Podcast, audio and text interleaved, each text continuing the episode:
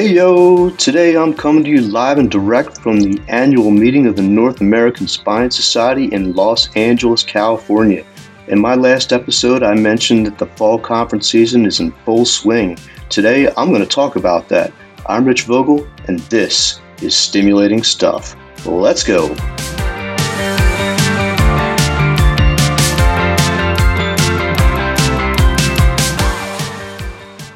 This episode is brought to you by RhythmLink. RhythmLink International designs, manufactures, and distributes medical devices for a variety of applications in the neurodiagnostic space, including intraoperative monitoring, electroencephalography, and more. RhythmLink believes in providing a superior product at a fair price, but they do so much more. As a leader in innovation and customer service, RhythmLink prides themselves on being a long term partner for maximizing healthcare workflows and improving patient care. Contact RhythmLink today for all your device needs, including their FDA cleared MR conditional EEG electrodes. Learn more and request free samples at rhythmlink.com slash stimstuffpod. That's S-T-I-M-S-T-U-F-F-P-O-D.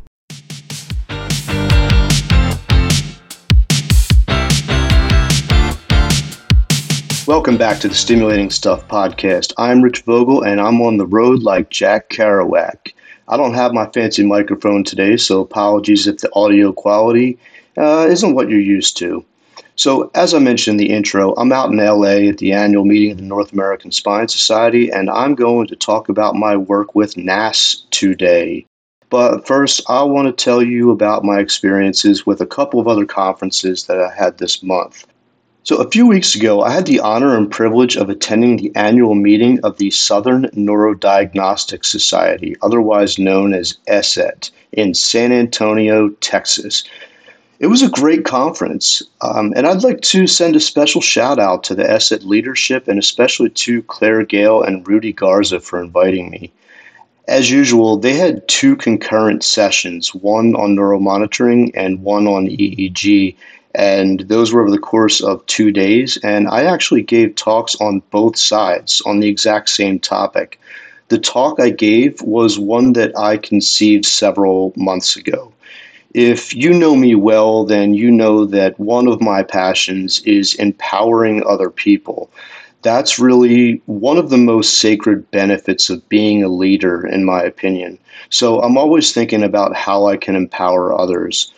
And with that in mind, I start to think about my skills, like what are my personal skills, where I really shine, and how I can transfer those skills to other people. And one thing that came to mind was public speaking. I've been doing this for about 30 years, really dating back to my high school graduation speech. And I've gone through formal and intense training in public speaking, and I've given over 200 lectures in my life.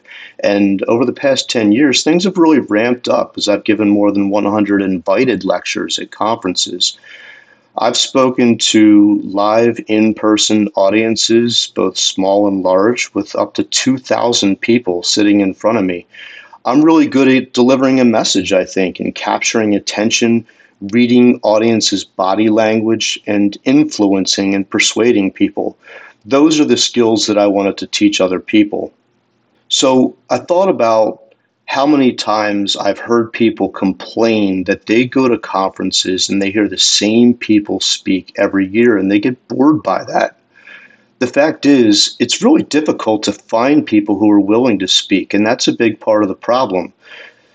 So I thought maybe I could teach people, give them the right tools and direction, help them to understand how to develop and organize a talk, help them to feel comfortable with public speaking, empower them to volunteer to speak, and let them know that they have a voice an important perspective that people need to hear, and the power to drive change. All of these thoughts culminated in the idea to give a talk entitled Public Speaking for the Neurodiagnostic Professional. So that's the talk I gave at ESET, but it really applies to anyone regardless of the space in which they work. I think the talk was a success. The audience was really engaged, and I had a lot of people come up to me afterwards and thank me. Not only that, they also told me that they're interested in public speaking and plan to do so in the next year or so. So, mission accomplished. I can't tell you how good that makes me feel. I also want to give kudos to everyone who spoke at ESET. It really was a fantastic conference people put a lot of work into their talks. And as someone who is both a speaker and a member of the audience, I just want to give a shout out to everyone who participated. A few days after ESET, I had the honor of speaking in a virtual conference, which was the annual meeting of the Rocky Mountain Neurodiagnostic Society. I actually gave the same exact talk there. It's always hard to tell what the audience thinks in a virtual meeting because you know people don't turn their cameras on and you really can't read body language the same way you can in front of a live audience. And people are usually less likely to ask questions and they don't really have the ability to come up to you afterwards in the hallway like at conferences and share their perspectives. So in any case that was a great conference too and i just want to send a big thank you to chris halford for inviting me to speak Moving on to this week, as I mentioned, I'm out in LA at NASS, the North American Spine Society. It seems like, to me, a really good opportunity to tell you more about NASS and the work that I do in that society. So let's start, I guess, with what NASS is. And I'm going to read this uh, because it comes from their website. It says NASS is a global multidisciplinary medical organization dedicated to fostering the highest quality, ethical, value based, and evidence based spine care through education, research, and advocacy. The membership is mostly made up of neuro and ortho spine surgeons. Um, and, and this is not from the website. This is just my personal experience and, and what the numbers say. But membership is really open to anyone who has an interest in spine care.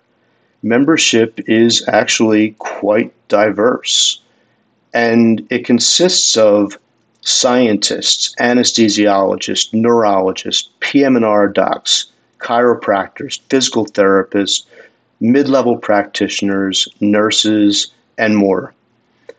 And while my primary interest has always been related to the brain, it's really in the spine where we do most of our work in neuromonitoring. So I've been a member of NASS for a long time. I have to say, it's really a wonderful community that fosters inclusion and collaboration. And that's kind of how my involvement transitioned from being a member to being a leader in the organization. Some of you may know that we have this neuromonitoring section in NASS, but I'm guessing most people don't know much about it. So I thought maybe I'd tell you a little bit about this endeavor, how we got started, what we've done, and where things are now. So in 2017, I attended a local town hall that was hosted by NASS at the Union League in Philadelphia. Also in attendance were doctors Adam Doan and Nancy Merarkey, both of whom would also become founding members of our section, with Adam being my co founder and co chair. Anyway, so I went to this town hall to network really because I have a lot of friends who are spine surgeons, and the Union League is actually a really cool venue. But the purpose of the town hall, to my recollection, was for NASS to visit different cities interact with members at the local level, and understand how NASS can better support its membership. So I'm at this thing, and after some socializing, we sit around this really long table, and the conversation was led by a friend of mine, Dr. Todd Wetzel, who was an orthopedic surgeon at Temple University Hospital at the time before he moved on to Cooperstown, New York. He went around the table and he gave everyone a chance to speak. And when it came to me, he introduced me to the group and said something about my role being somewhat different because most of the people in the room were surgeons. He then turned back to me and said, Rich, what can NASS do for you? And I was actually really honored to be asked that question. So I took the opportunity to talk about how the neuromonitoring community had just celebrated the 40th anniversary of the first neuromonitoring publication in spine at the ASNM annual meeting in Cleveland. Again, this was in 2017. I talked about how neuromonitoring used to be collaborative between surgeons, anesthesiologists, and neurophysiologists slash neurologists, but I thought those collaborations had fallen apart over the years. I talked about the major shift that had occurred from in house to outsourced neuromonitoring and the systematic marginalization of the service. I talked about the importance of getting clinical outcomes data, evaluating the literature to see where neuromonitoring was truly useful, effective, valuable, and cost effective. And I sort of turned the question back. I said, how can we collaborate? How can we share our knowledge about neurophysiology of spine care with the NASS community and break down those barriers? And Dr. Wetzel turned to the group and said, This is a perfect opportunity to create a section for neuromonitoring. He went on to explain NASS governance how there are councils and committees and sections. And just so you know, examples of other sections include MIS surgery, access surgery, spinal deformity, spinal oncology, biologics, robotics, and others. A section devoted to neuromonitoring would, in my mind, give our community visibility in NASS and provide the ideal avenue for collaboration between the neuromonitoring community and the spine surgery community. So, over the next year, the neuromonitoring section was created and formally approved by NASS, and we wrote a mission. And I'm going to read that mission here. The NASS section on neuromonitoring represents the breadth of clinical and scientific specialties sharing a common interest in the application of neuromonitoring for nervous system preservation during spine surgery, dedicated to advancing high quality, ethical, evidence, and value based neuromonitoring for patients and other stakeholders develops and participates in educational opportunities for dissemination of knowledge regarding best practices related to neuromonitoring, advocates for practice models that maintain quality and reduce costs in the ever changing healthcare environment. So, the NASS section has been very active in educating surgeons about neuromonitoring and representing the efficacy of neuromonitoring relative to surgical procedures of the spine. Our section has been, frankly, the most active and productive section in NASS, a model to other sections.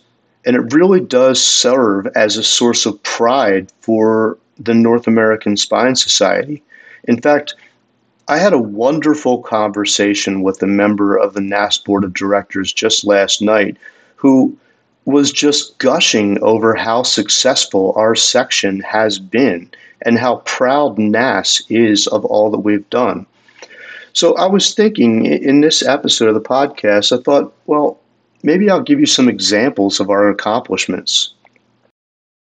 We organized and hosted seven neuromonitoring symposia, mostly at NASS annual meetings, but also including one in Antwerp in 2019 at the World Congress on Low Back Pain and Pelvic Girdle Pain. In fact, the symposium that we did just yesterday, NASS told us that we had the highest audience engagement of any symposium at the entire conference. I mean, just amazing. We produced 29 podcast episodes on the NASS podcast channel, and leaders in NASS tell us that it is by far the most listened to podcast that NASS produces. Our group has given 15 international lectures. We've published three papers in the Spine Journal and four articles in Spineline, which is a NASS publication for its members. We've organized one webinar style symposium on the medical legal aspects of neuromonitoring that to this day is the most widely attended webinar that NASS has ever hosted. We've done at least four Ask the Experts videos, which are available on YouTube, and we just recorded another one yesterday on neuromonitoring and intramedullary spinal cord tumor surgery with Dr. Larry Lowe.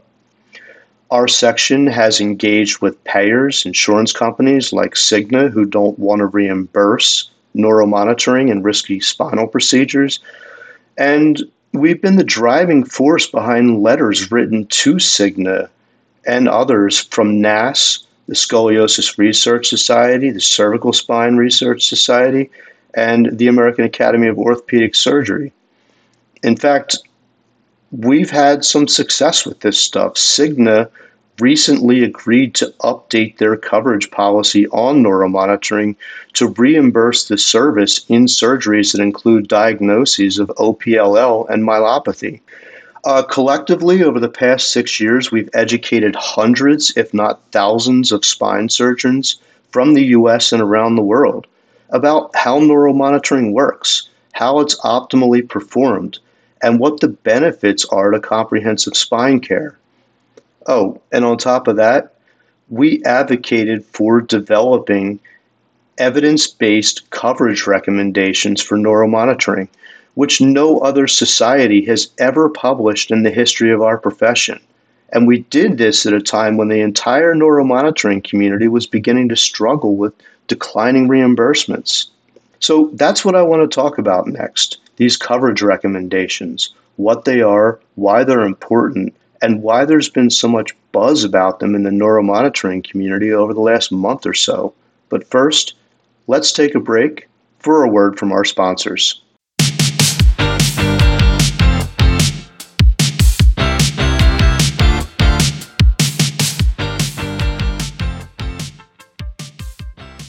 This episode is sponsored by Zinnia X. Zinnia X is a state of the art electronic health record platform that helps you manage every aspect of your neuromonitoring practice. Their web, mobile, chat, and screen share applications are seamlessly integrated, allowing users to get things done from anywhere and on any device. Zinnia X uses the most cutting edge technology to provide an efficient user experience and dramatically reduce man hours spent performing mundane tasks. Schedule your demo by visiting them at zinniax.com. That's Z I N N I A X.com. Let Zinnia X help you put the focus back on patient care and growing your business today.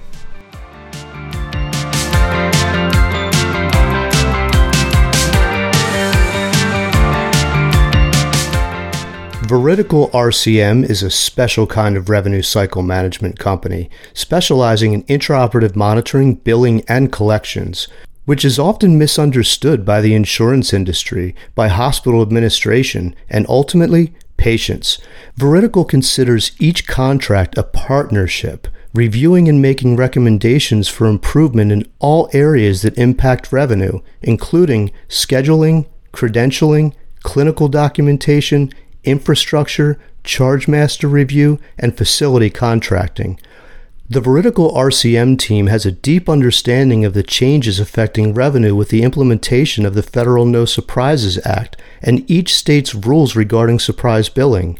They use this knowledge concurrently with each payer's medical policy guidelines to compliantly optimize revenue capture. Whether you choose to keep the revenue cycle in house or outsource to a third party billing company, you can definitely benefit from their guidance. Visit www.veridicalrcm.com for more information. That's V as in victory, E R I D I C A L, RCM.com.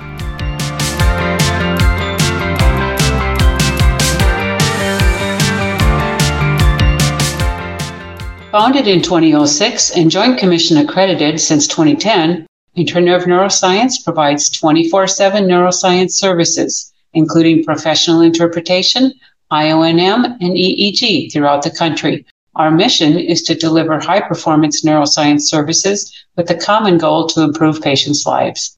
INN is privately owned and operated, allowing us to focus on decision making in the best interests of the patient. If you need professional interpretation, IONM, or EEG, we will be honored to work with you. Our commitment to excellence extends beyond our services. It defines our culture. Join our team and be part of a dynamic community pursuing the highest standards upholding integrity, fostering respect, driving innovation, and fueling our shared passion for delivering exceptional neuroscience services. To join the INN team, visit www.internerve.com or email us at careers at internerve.com today.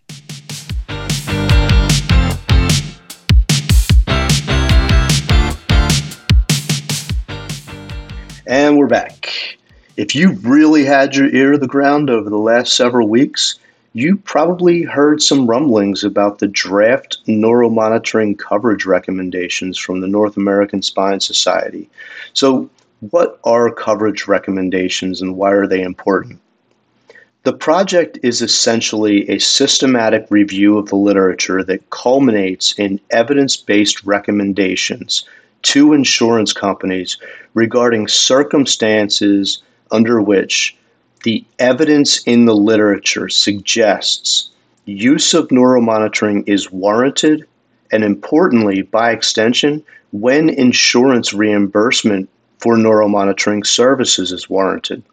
When NASS publishes these recommendations, every insurance company in the country uses them to develop or update their coverage policies in an era of plummeting reimbursements, this may actually be the single most important project that has ever been done in the history of neuromonitoring. Again, as I said before, no other society has ever done anything like this.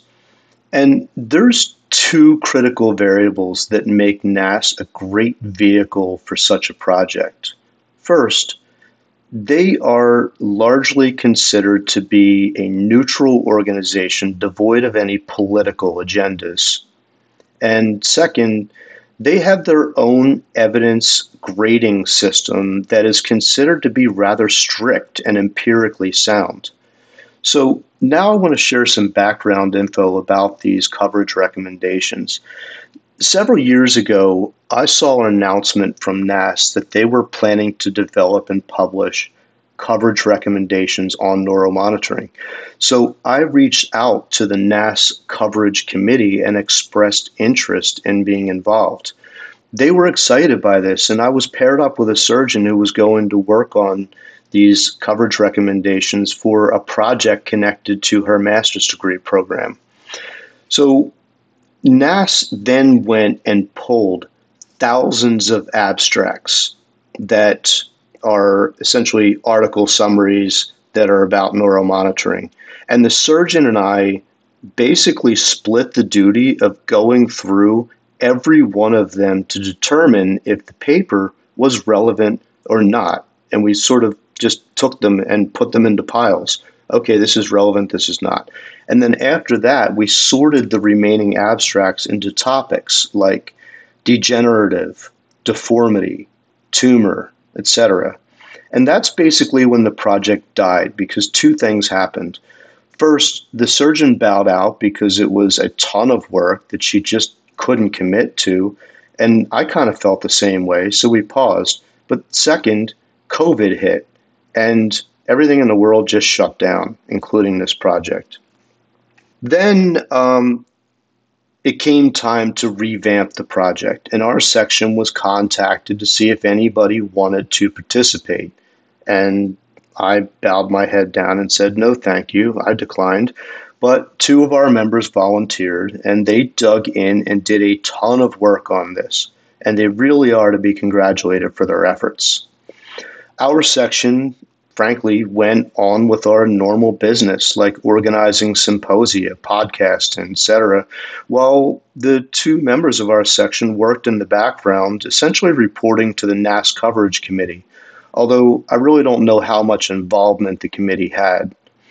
Anyway at some point I remember hearing the initial draft was done and had been submitted to the coverage committee, and some time passed, and uh, suddenly last month I got an email along with all other members of NASS announcing the release of the draft coverage recommendations, which were published online for public comment.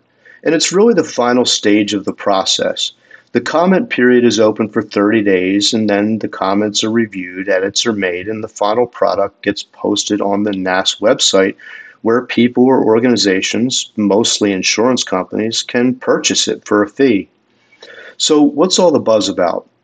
Well, there's a subsection in this document called Provision of IONM, and it reads like this It says, Multimodality IONM should be performed by a credentialed technologist and overseen by a physician with training slash experience in IONM who is not the operative surgeon or anesthesiologist, or a doctorate level professional who is board certified to interpret IONM signals and supervise technologists.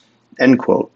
Later in the document, it references the ASNM practice guidelines for the supervising professional, and it goes on to say, quote, and this is kind of long here, so I'll let you know when it's done, but it says the ASNM guideline recognizes AMA policy H410957 that the supervision and interpretation of intraoperative neurophysiologic monitoring constitutes the practice of medicine but also recognizes that the delivery of professional IONM is within the scope of practice of non physician IONM doctorate level professionals who are board certified in professional IONM and are privileged at the facility.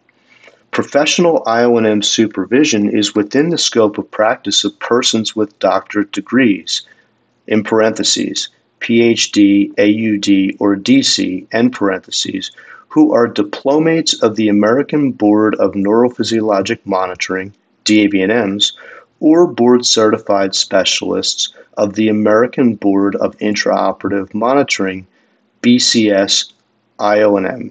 End quote. And that's really what caused all the buzz because the ASNM has been on record multiple times stating that neuromonitoring is the practice of medicine that must be ultimately supervised by a physician. And this is in perfect alignment with the positions of other societies like AAN, the American Academy of Neurology, uh, ACNS, ASET, and AANEM. But the wording of this document, the coverage recommendations, made some people think there was risk to their scope of practice protections. And rightfully so, in my opinion. If I were a physician, I wouldn't be happy with the wording in this document. So here's the thing I don't think the writers were intending to undermine physicians. In fact, I know they weren't. One of them is a neurologist. What they were attempting to do, and what they've told me that they were attempting to do, was to not undermine some of the non physicians, and particularly audiologists, who presently oversee and interpret IONM within the legal scope of their practice in some states and who are presently reimbursed for their services by some payers. In other words, the writer's intent wasn't to exclude physicians so much as it was to include or capture what is presently and explicitly permitted by some state laws. So the intent was positive, but the fallout was nuclear, or nuclear, as they say in Texas. I'm assuming a lot of people probably don't know that multiple individuals and societies actually submitted comments to NASS regarding the draft coverage recommendations.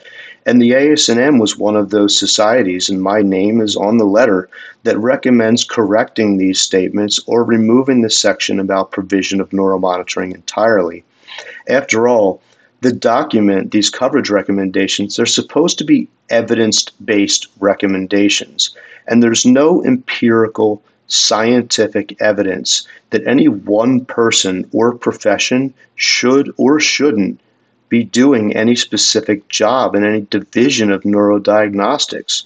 It really just comes down to the fact that the overwhelming majority of people in our profession agree that neuromonitoring is the practice of medicine.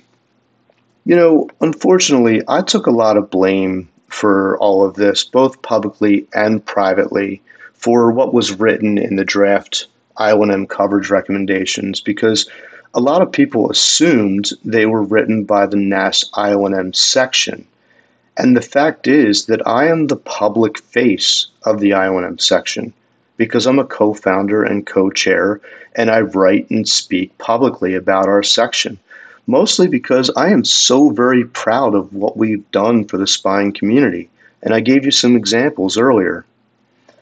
I think a lot of the misinformation that circulated about me has been cleared up. And I will say that there was a while there where I was upset by all this. Not because I was taking the blame. I mean, taking the blame is just something that comes with leadership in general. But I was mostly upset because not one single person reached out to me for clarification, to understand the facts of the matter. And it's not like I'm hard to reach. I'm a public figure, for better or for worse. So everyone knows how to reach me. But, you know, I have two PhDs, one in neuroscience and one in psychology. And the psychologist in me should know, does know, that that's just how people function as they go about their lives on this pale blue dot of a planet. Anyway, I'm over all of that now. You know, I admit I get a little butthurt sometimes, and that's because I'm a human being with feelings. It is what it is, as they say. And sometimes I have to remind myself that this too shall pass. I have the Latin phrase amor fati tattooed on my arm. Look it up. It's not because I'm good at living amor fati, it's because I strive to be good at living it. And sometimes I need a reminder that some negative circumstances are inevitable and inescapable. And sometimes the only option you have is to embrace the fate life has given you. Well, uh, I hope you enjoyed this overview of uh, conference season and NASS and all the things that we've done in it and what's happening with the coverage recommendations. That's it for today. Thank you so much for listening. Please continue sharing this podcast on socials and through word of mouth. I really do appreciate it when I see people sharing my episodes. Also, many thanks to everyone who's been sending me emails and texts. I love reading your comments. Please continue sending your comments, insights, critiques, pushback, validation, and thought provoking questions to stimulatingstuffpodcast at gmail.com. I always love hearing from you. I'm Rich Vogel, and that was Stimulating Stuff.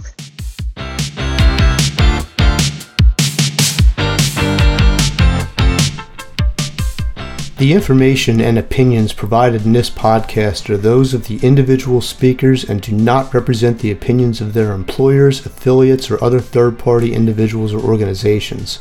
Sponsorship and other advertising messages do not constitute support of or preference for specific products or services. This podcast is not designed to and does not provide medical advice, diagnosis, opinion, treatment, or services. This podcast is host and all participants, including guests and sponsors, collectively participants, provide general information for entertainment purposes only. The information provided in this podcast is not a substitute for medical or professional opinion, and you should not use the information for that purpose. Participants shall not be held liable or responsible for any advice, course of treatment, diagnosis, or any other information, services, or product you obtain or render. This podcast should not be used in any legal capacity whatsoever, including but not limited to establishing a standard of care in a legal sense or as a basis for expert witness testimony. No guarantee is given regarding the accuracy of any statements or opinions made on the podcast. Thank you for listening.